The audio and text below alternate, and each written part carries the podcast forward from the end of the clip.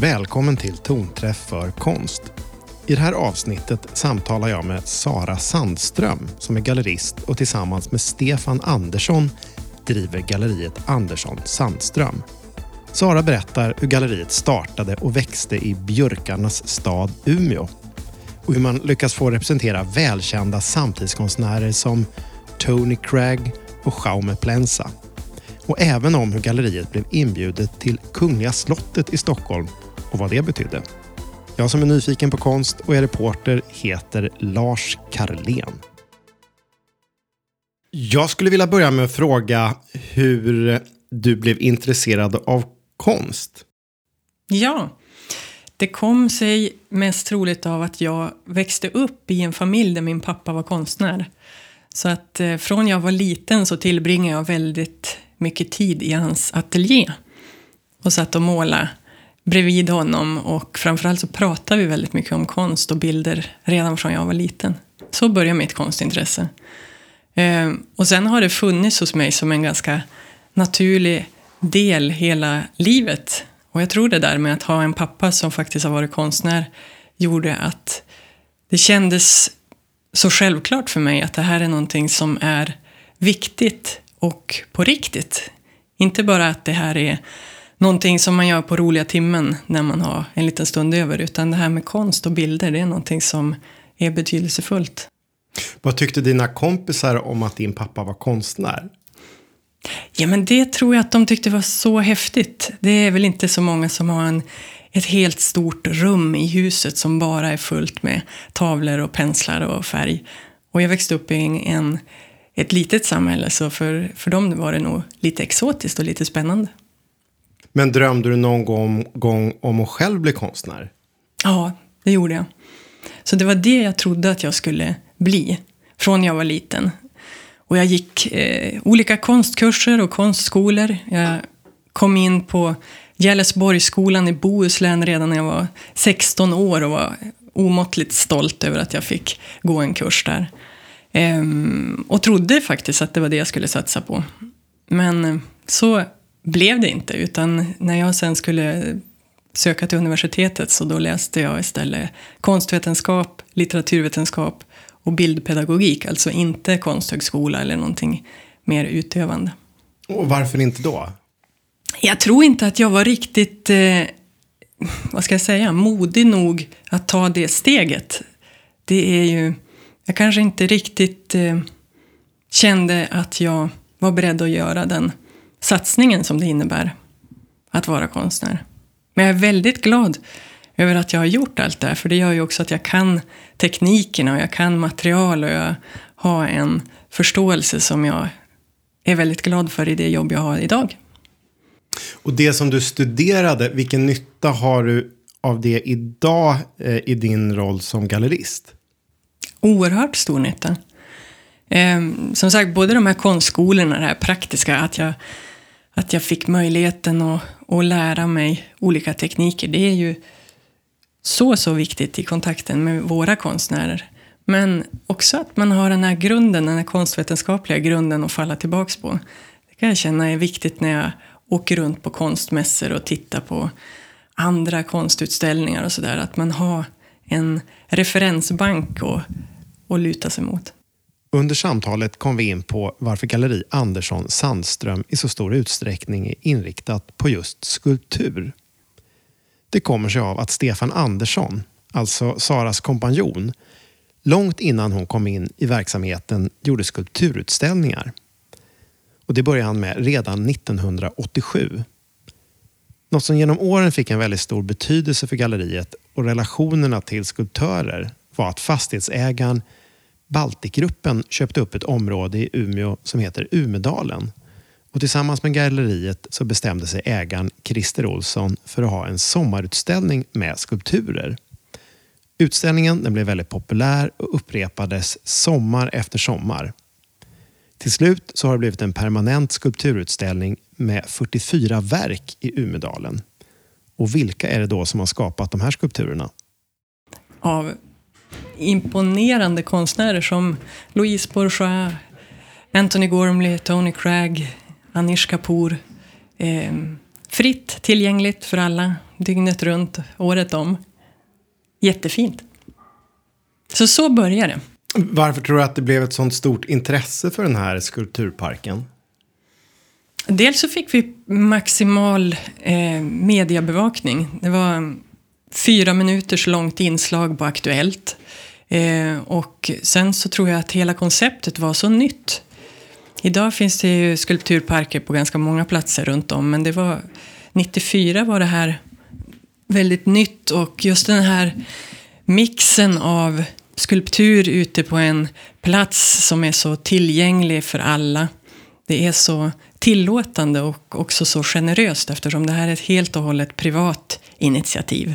Så att eh, helt och hållet finansierat av det här fastighetsbolaget och så ett privat galleri som är konstnärliga ledare. Så att det är ju någonting helt unikt.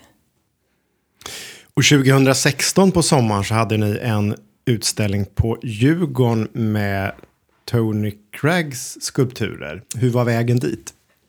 Ja, det är ett resultat av det här skulpturparksprojektet uppe i Umeå. Det var nämligen så att eh, 2014 så var Umeå Europas kulturhuvudstad. Och eh, kronprinsessparet var beskyddare för den här företeelsen. Så de besökte Umeå två gånger. Och på sommaren så hade de specifikt bett om att de ville ha en guidad tur i skulpturparken. Så det fick de och vi gick runt och de tyckte att det var väldigt fint.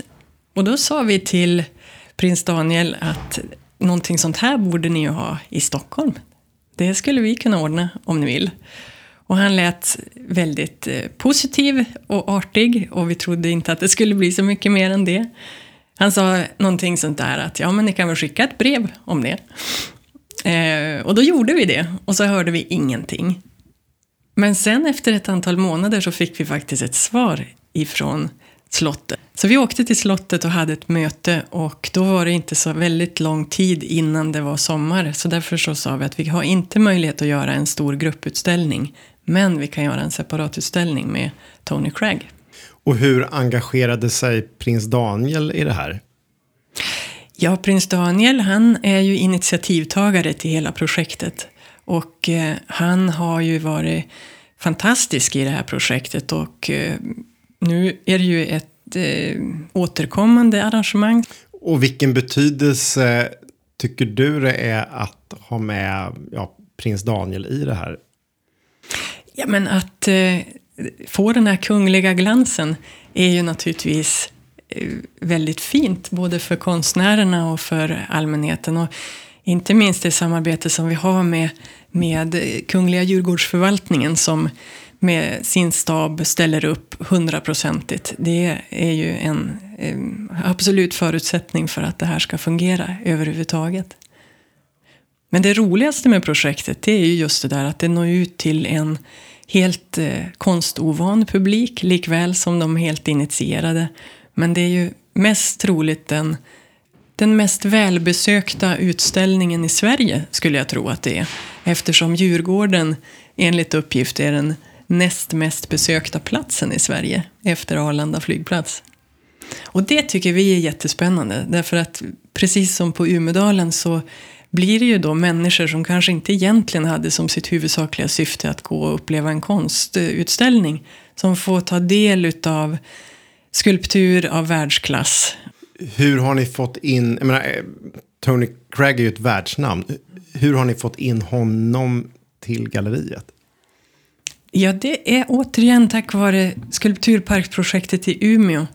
Eh, där vi då har haft möjlighet att approchera flera utav världens mest betydande konstnärer. Och att försöka ringa som ett litet galleri i Umeå och säga att hej, vi kommer från galleri Andersson Sandström, skulle du ha lust att, att inleda ett samarbete med oss? Det, det, tror inte jag är så fruktbart. Men om vi däremot skulle kunna ringa till någon och säga att kan vi få låna ett verk av dig och det ska ingå i i det här konceptet tillsammans med de här konstnärerna eh, så är det väldigt många som har haft möjlighet att, att, göra det. Och i och med att vi då sen har lärt känna personerna så har det lett fram till att vi till exempel representerar Tony Craig eller Anthony Gormley och sådana stora världsnamn. Men är det alltså er strategi att först så gör ni en så här, frågar vi får låna ett verk och sen så funkar det bra och så blir det mer och mer? Ja, det är så det har blivit. Det är så det har blivit genom åren. Och, eh, så att det, det, det har varit riktigt, riktigt viktigt för oss det här med skulpturparksprojekten. Du nämnde ju tidigare eh, för en stund sedan att eh, ni är två som driver galleriet. Hur funkar det? Ja, men det funkar ju. Det har funkat i snart 20 år. Stefan startade upp galleriet som sagt 1980 och jag började jobba eh, tillsammans med honom 98. Eh, dessförinnan hade jag då pluggat på universitetet och jobbat lite på museet och skrivit konstrecensioner och hade en period i Örebro där jag var utställningsansvarig på Konstfrämjandet i Örebro län. Och så sökte Stefan en anställd eh, och jag blev tipsad om det jobbet och tyckte att det vore ganska härligt att flytta tillbaka till Umeå. Så jag fick det jobbet 98 och efter bara ett par år så gick jag in som delägare för det samarbetet funkar så bra. Ehm, och vi tror att det kan vara ehm, just det där att vi har väldigt olika bakgrund. Jag är konstvetare, han är ingenjör i grunden.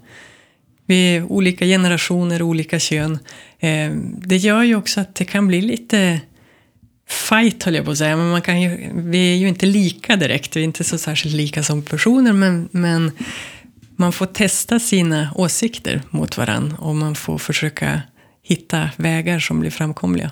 Och vad brukar ni fightas om? ja, det kan ju vara så till exempel att vi är på en konstmässa och vi inte eh, tycker helt lika om ett konstnärskap. Och där har vi nu kommit fram till det att är det så att vi ska gå in i ett samarbete med en ny konstnär så är förutsättningen att vi båda två ska brinna för det vi ser. För där har vi gjort den missen någon gång, att det är en av oss som tycker att någonting är toppenbra och den andra tycker inte att det är alls lika intressant.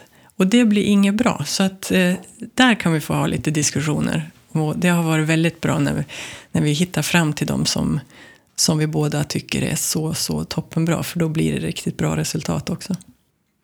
Och vad har ni för någonting, alltså rent värderingsmässigt, som du tycker att, som förenar er? Vi har ungefär samma otålighet. Eh, och eh, vi är väl kanske två stycken kontrollfreaks. Ehm, så vi har, och så har vi ju i mångt och mycket samma konstsyn, vilket ju är en förutsättning för att det här ska funka ehm, med vårt program. Så att vi, och, och, som sagt, vi är olika som personer men det har också sin, det är en styrka i det. Att vi kan, vi kan komplettera varandra.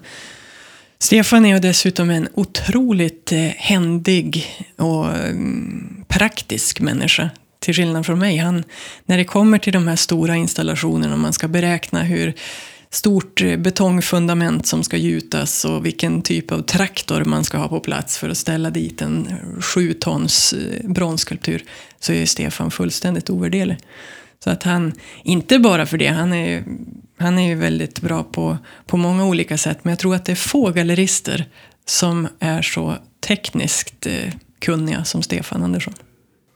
Vad, vad skulle du säga utmärker ert galleris syn på konst? Det var en intressant fråga. Jag skulle tro att eh, vi är ett av de gallerier som definitivt jobbar mest med skulptur i storformat. Eh, och att vi har jobbat mycket med offentliga utsmyckningar och eh, den typen av konstprojekt. Sen är det ju det också att det här med att vi startade upp i Umeå och sen nu har galleri i Stockholm eh, sen tio år tillbaka gör ju också att det, det, det blir ett annat sätt att jobba för oss. Vi är sju, sju anställda.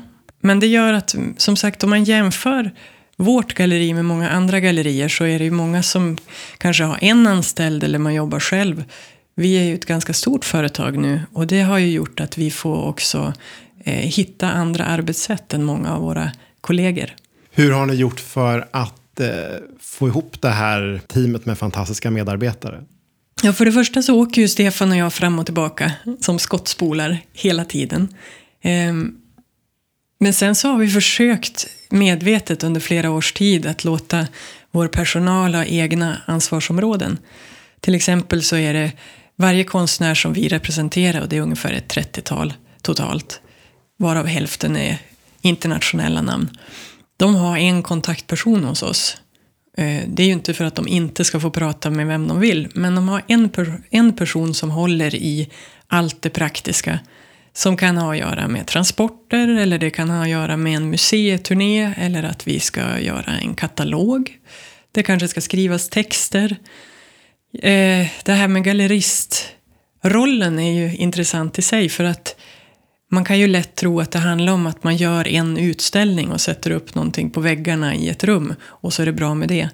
Men för oss, när vi representerar ett konstnärskap, så det är ju ett mycket, mycket större åtagande än så. Man skulle kunna säga att vi som gallerister är konstnärernas eh, agenter eller managers. Så att vi hanterar allt, från deras marknadsföring till deras Eh, assistera bokföring och eh, transporter och eh, allt mellan himmel och jord. Och det gör vi alltså inte bara under en aktuell utställningsperiod utan hela tiden. Och vad är viktigt för att relationen mellan eh, galleristen och konstnären ska bli så bra som möjligt? Ja, det viktigaste är ju att man känner förtroende för varandra och att man känner att man ger varandra eh, utrymme och eh, att man har en ärlig och rak kommunikation. Så att eh, vi brukar säga att det är lite grann nästan som att man förlovar sig med någon.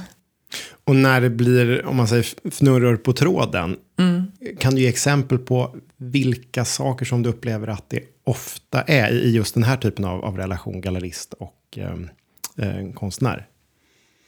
Ja, det kan, ju vara, det kan ju bero på så väldigt många olika saker som, som vi alla skilsmässor höll jag på att säga. Det kan ju vara rent... Eh, ja, men att man har kanske gått vidare på något sätt i sitt konstnärliga skapande. Att man kanske känner att man vill till någonting annat. Vi har ju erfarenhet av väldigt långa samarbeten så att för vår del så är det inte ett stall som byts ut så mycket utan många av de samarbeten som vi har har ju pågått i 20 års tid. Men det kan, väl, det kan väl vara olika saker som gör att, att man kommer fram till att man inte gör ett bra jobb för varandra. Och då är det väl bäst att man försöker skiljas som vänner och hitta någon, någon ny samarbetspartner. Nu tänkte jag säga en förutfattad mening och då mm. får du rätta mig om jag har fel. Mm. Jag kan uppleva att en ganska stor andel av människor som är väldigt konstnärligt begåvade också kan vara lite jobbiga att ha att göra med ibland. eh, stämmer det? ja, jag ska kanske inte säga jobbiga. Alltså, det jag kan säga är att konstnärer, i deras yrkesroll så ingår det ju att vara rätt upptagen av sig själv och sitt eget liv och sitt eget skapande. Och det kan ju skina igenom i umgänget med andra, om jag ska uttrycka mig så. Men jag skulle inte säga jobbet. Jag tycker snarare att det är en ynnest att få omge mig med konstnärer som är... Ja, jag tycker att det berikar mitt liv. Jag tycker att det är speciella människor, skulle jag kanske säga. Om du skulle ge tips åt ehm, eh, skickliga studenter som går på och studerar konst och som verkligen så här brinner för att komma in på ett eh, välrenommerat galleri. Mm. Så här, vad bör man göra då? Mm. Då ska man ju naturligtvis börja med att tänka över sitt eget konstnärskap och fundera över om man är eh, klar med vad det egentligen är man håller på med.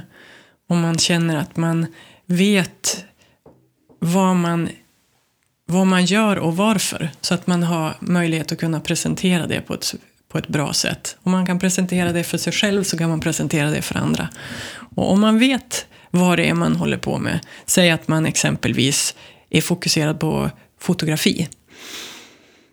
så är det ju en bra, eh, ett bra tips att man undersöker de här galleriernas befintliga program och sen fundera över om man tror att man själv skulle passa in i det konceptet.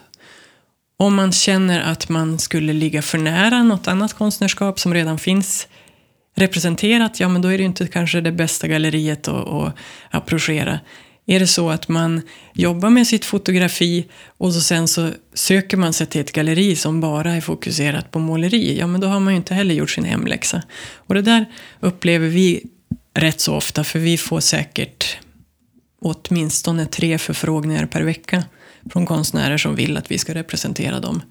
Och där kan vi märka att en del de, de kastar ut de stora näten och hoppas att få napp någonstans. Medan de här som gör en lite mera seriös ansökan eller förfrågan, de har ju faktiskt kollat upp vad det är vi gör. Och sånt är ju en grundförutsättning tycker jag. Om man gör en slags jämförelse med ett konstnärskap och eh, ja, varumärken. Mm. Så eh, någon nästan, ja, sak som ofta dy dyker upp kring varumärken är ju att det ska vara unikt. Mm. Att liksom, man, man ska stå för någonting tydligt. Och så ska man hålla fast vid det. Mm. Är det samma sak eh, upplever du för en konstnär? Eller kan en konstnär hålla på och göra lite allt möjligt och ändra sig hitan och ditan? Ja, absolut. Det är det som är så härligt med den här världen som jag representerar. Att den är ju helt eh, regellös. Det finns inga manualer till hur du blir gallerist och det finns ingen riktig manual för hur du ska bli konstnär, även om det finns konstutbildningar. Jag skulle väl vilja säga att de här som är för ivriga att hitta sitt koncept och hitta sitt eh, personliga varumärke, som det så trendigt heter just nu, riskerar ju att upprepa sig själv så att man eh, får en väldigt kort sista förbrukningsdag. Därför att eh, det blir ointressant. Däremot så är det ju viktigt att man kan hitta sitt språk. Och om det handlar om penselföringen i ett måleri eller om det handlar om det, den tematik som man brottas med inom sitt konstnärskap. Det är ju superintressant med de konstnärer som faktiskt kan hålla fast vid det och hitta nya ingångar, kanske under hela sin livsgärning. Men eh, det här med att bara försöka vara strateg och hitta någon typ av nästan logotyp i sitt konstnärskap, det, det ger inte jag så mycket för. En sån som Tony Craig som ställer ut över hela världen och eh, är representerad på museer runt om. Eh, han måste ju naturligtvis göra ganska många verk för att det ska fungera för honom i hans turnéplaner och så vidare. Har man kommit upp i, i hans nivå så räcker det inte med att man gör ett fåtal verk per år. Det finns ju även andra som jobbar på andra sätt. Ta en sån som Ron Mueck till exempel från Australien. Han är inte särskilt produktiv men han är ju en oerhört intressant konstnär för det. Så att eh, det där kan ju vara väldigt individuellt. Ron Mueck väljer inte att göra lika många utställningar som Tony Craig. Men eh, Tony har tyckt att det har varit viktigt för honom att få tacka ja till många av de erbjudanden han har fått. Vilken betydelse har eh, att Galleri Andersson Sandström från början enbart fanns i Umeå? Ja, det råkar ju vara så att vi är ju uppvuxna där. Eh, både Stefan, Stefan är uppvuxen i Umeå och jag flyttade till Umeå när jag var 15 år. För att gå gymnasiet. Jag flyttade hemifrån när jag var 15 år. Och vi trivs i den staden. Vi tycker att det är en trevlig stad. Att ha konstgalleri på den nivån som vi har haft i Umeå är ju helt stolligt egentligen. Därför att du har ingen marknad. Du har ett stort intresse från den lokala publiken men det finns ju egentligen inte underlag för att kunna bedriva den verksamheten som vi har gjort. Och det är väl också det som har gjort att vi har sökt oss ut eh, internationellt. Därför att om vi inte har några kunder på hemmaplan så måste vi hitta dem någon annanstans. Och det har då inneburit att vi har rest mycket. Och det är också det som har gjort att vi har byggt upp ett internationellt stall. Därför att de kanske mest intressanta svenska konstnärerna vill inte vara representerad enbart av ett galleri som befinner sig uppe i Umeå, utan de vill ha ett Stockholmsgalleri.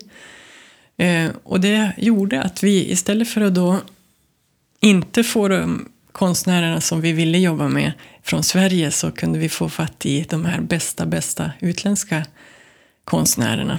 De här framgångsknepen, eller ja, knep kanske man ska säga, men, men eh, strategierna då, för att få till de internationella kontakterna. Vad, kan du nämna tre stycken eh, faktorer? Jag tror att för en del konstnärer så har ju Umeå känts lite exotiskt faktiskt. Och den lokalen som vi hade fram tills för ett år sedan ute på det här området Umedalen var fullständigt spektakulär. Med 10 meters takhöjd. Det var som en eh, konstkyrka. Eh, fantastiskt fint rum. Så att det var många som tilltalades av möjligheten att kunna få göra en väldigt vacker presentation. Jag minns speciellt en utställning som vi gjorde med konstnären Ian McKeever från England. Han hade gjort en alldeles fenomenalt fin utställning uppe i Umeå som vi då skulle ha vernissage i februari månad. Och det visade sig ju vara lite olyckligt därför att det var en rejäl snöstorm den dagen som vi skulle ha den vernissagen. Så att vi hade tre besökare på vernissagen. Och, och, det kändes ju sådär genant först så att jag, jag tyckte det kändes så tokigt. Man hade tagit dit en toppkonstnär och så kommer det tre besökare. Men han sa bara, ja men det här är ju fullständigt otroligt. Så exklusivt. Och, och den känslan tror jag kanske att fler än, hon, än Ian har haft när de har ställt ut i Umeå. Att det blir lite exklusivt och snudd på exotiskt för en del utav de här att möta det här norrländska lugnet och, och just det här fantastiska rummet. Om man säger i Stockholm så finns ju ni på Hudiksvallsgatan 6. Mm. Vilken betydelse har det för er att ni finns just där i Stockholm och inte på någon helt annan plats i, i stan? Ja, det var en förutsättning för att vi överhuvudtaget skulle etablera oss i Stockholm. Att vi hamnade i det här som kallas nu för Stockholm Gallery District. Ehm, det började faktiskt med att Stefan och jag initierade en konstmässa som heter Market 2005. Eh, som vi fortfarande är aktiva och delägare i. Innan Market så fanns det en annan företeelse som hette Stockholm Art Fair. Som var en större mässa och som eh, var lite spretigare i sitt innehåll. Och vi var sällan jättenöjda efter att vi åkte hem från att ha deltagit i den mässan. Men med Market så mötte vi en helt annan besöksgrupp. Alltså vi fick kontakt med andra människor som vi inte hade träffat tidigare. Och vi kände att behovet av att ha en fast lokal i Stockholm blev större. 2008 fick vi en lokal som var mindre än den vi har idag eh, och startade upp där i, i mindre skala. Men sen 2012 fick vi den här stora, stora lokalen som vi har idag. Så nu har vi nästan 1000 kvadratmeter i kvarteret. Jätteviktigt att vi är just i Vasastan därför att där är ju också våra kollegor, eh, eller alla vi gallerier drar ju publik åt varandra. Det är åtta gallerier i kvarteret och när vi har stora säsongsöppningar så kan det ju komma upp till tusen besökare och det skulle vi aldrig få om vi var ensam aktör. Vad tycker du är viktigt med kulturpolitik? Ja, men man skulle nu som engagerad så skulle man väl önska att det kom upp lite högre på agendan oftare och inte bara på nationell nivå utan även ner på lokal nivå. Framförallt det här med konstpolitik tycker jag känns ju som att det är ju ingenting som överhuvudtaget eh, debatteras. Annat än om det är någon typ av kontroversiell skandal som kan vara lite tacksam för media att lyfta. Jag har varit engagerad i, i både Svenska Galleriförbundet och i Kulturrådet och, och andra andra typer av organisationer som jobbar kulturpolitiskt och jag tycker det är, är ja, jag är väldigt glad för de erfarenheterna och jag tycker det känns viktigt. Om du nu är någon politiker som skulle lyssna på det här, mm. vad skulle du kunna ge för argument för att de ska satsa mer på konsten? Ja, det är ju oerhört lätt. Det är ju bara att se på alla de positiva effekter man kan få av, av eh, det umgänge som konsten kan ge en. Jag tror också dessutom att i det samhälle vi lever där allting går fortare och fortare och folk uttrycker att man har stress och det är problem på många olika sätt, både i skolor och arbetsliv, så tror jag att just konsten kan vara den, det språk som många medvetet eller omedvetet saknar. Därför att det är ju en process som är så tillåtande. Och där man faktiskt också tillåts få vara lite eftertänksam. Om man tänker den skapande processen som, som eh, konsten trots allt är, där man får man har möjlighet att kunna låta det ta tid och dessutom ompröva och förändra om det var någonting som inte riktigt blev bra. Och sen så kommer det ut någonting som människor har möjlighet att ta in sådär alldeles direkt och intuitivt. Jag tycker att det är fascinerande och jag tror att det är en värld som skulle kunna vara så berikande för många, många fler om man bara fick nycklarna in. Finns det något eh, ja, land där du tycker att man har lyckats väldigt bra med konstpolitik? Ja, det tycker jag nog att det finns väldigt många goda exempel på det. Om man tittar på just konst som ur, ur mitt perspektiv så kan man till exempel bara jämföra med grannlandet Danmark och se hur man från politiskt håll har eh, sett vilket viktigt jobb gallerier gör när man erbjuder gratis konstupplevelser för allmänheten eh, året om. Och att man har ordnat så att man har fått vissa skattelättnader, man subventionerar, ger stöd för gallerister som är beredda att promota eh, konstnärer på utländska mässor och så vidare. Sådana saker är ju väldigt viktiga eh, om man känner att det är viktigt att nå ut med konsten till många fler. Och det gynnar ju dessutom konstnärerna i allra högsta grad. För om konstnärerna kan representeras av starka gallerier så har ju de bättre möjligheter att också kunna leva på det de skapar.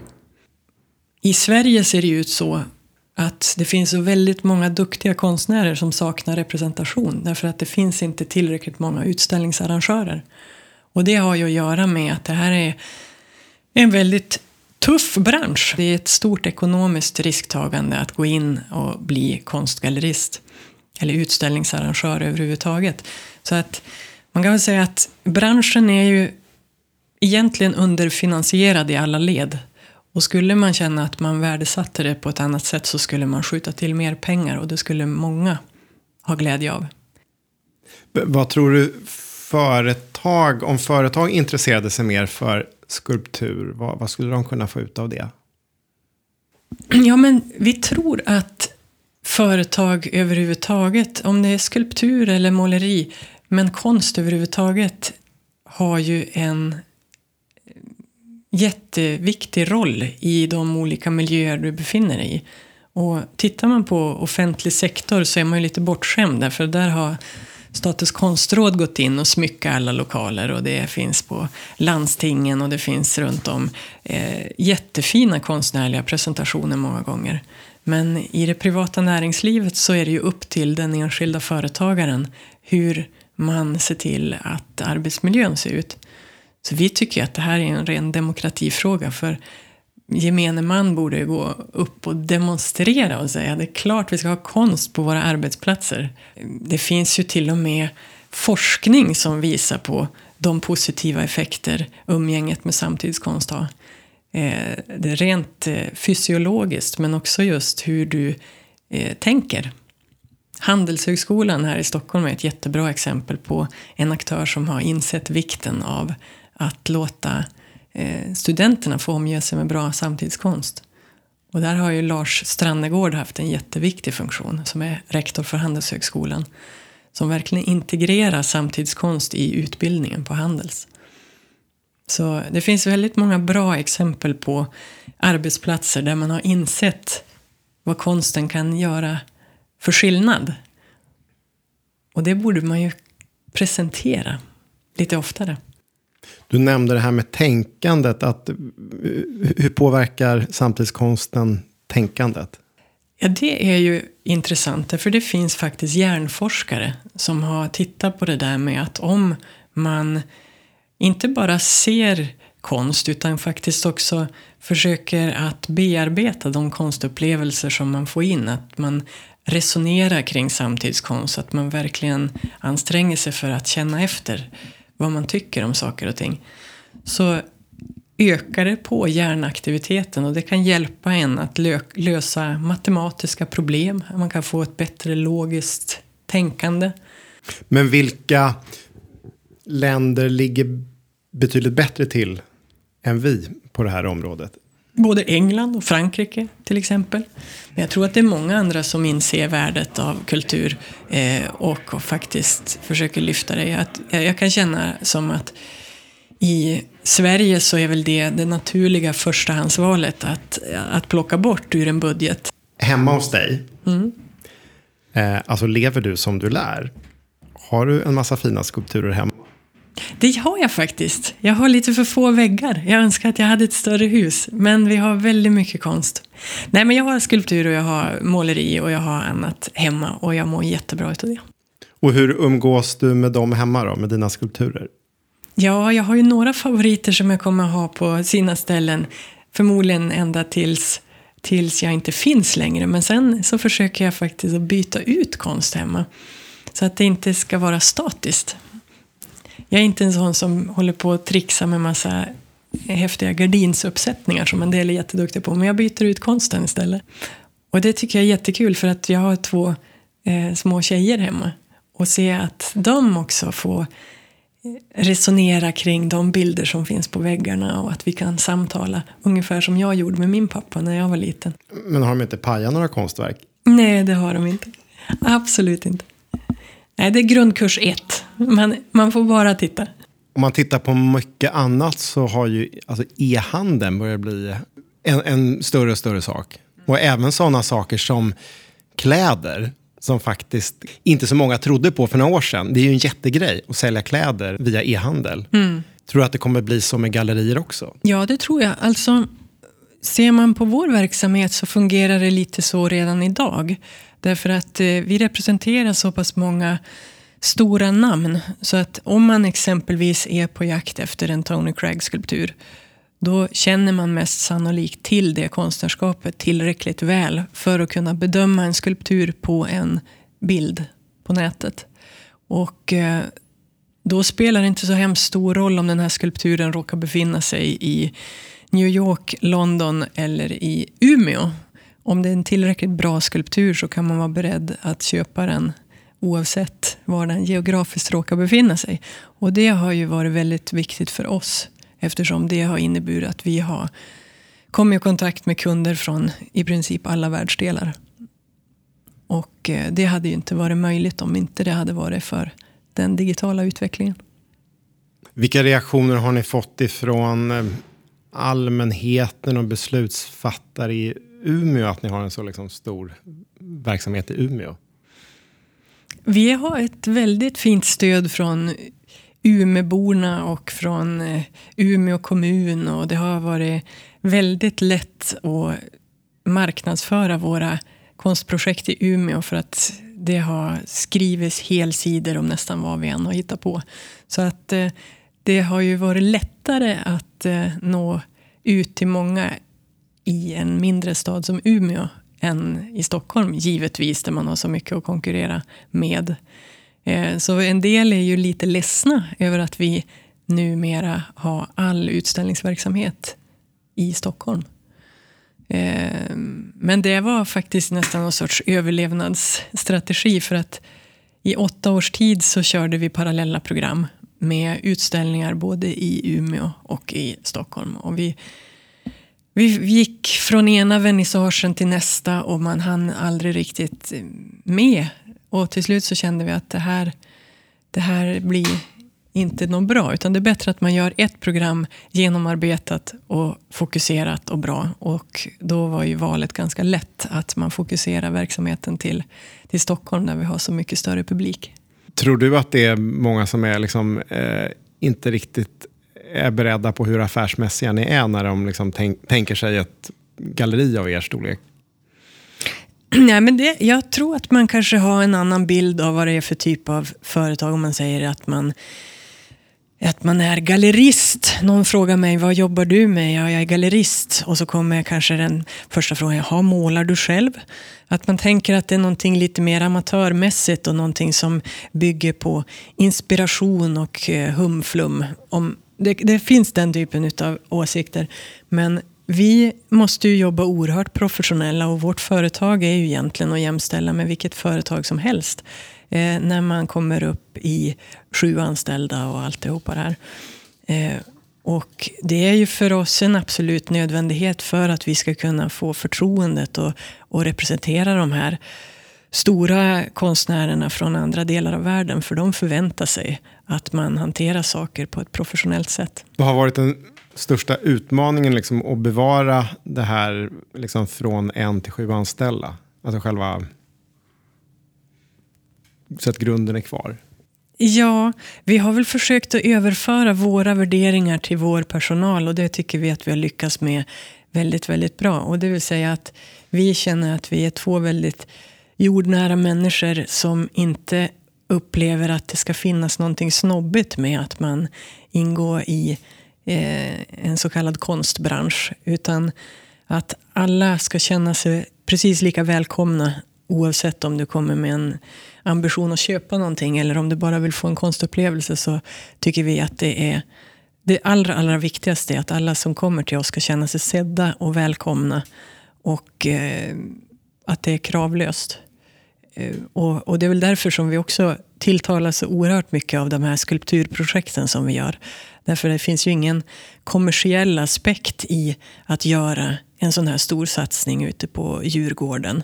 Eh, det kan väl möjligen vara att det finns en mark ett marknadsföringsvärde och att det, att det kan ge galleriet en viss eh, goodwill. Men i övrigt så finns det ju tankar som kanske mera handlar om att det handlar om att vara långsiktig och konstpedagogisk. Att erbjuda grupper som vanligtvis inte möter konst eh, den här typen av skulpturer som kanske kan för vissa vara minnen för livet. Det är det vi hoppas. Om du känner att du vill veta mer om satsningen på samtidskonst på Handelshögskolan i Stockholm som Sara nämnde under intervjun så kan du höra mer om det i det tredje avsnittet av Tonträff för konst där jag intervjuar skolans rektor Lars Strannegård. Och I nästa avsnitt blir det också en intervju med koppling till Handelshögskolan i Stockholm. För då möter du Erik Modig som forskar där men också är konstnär.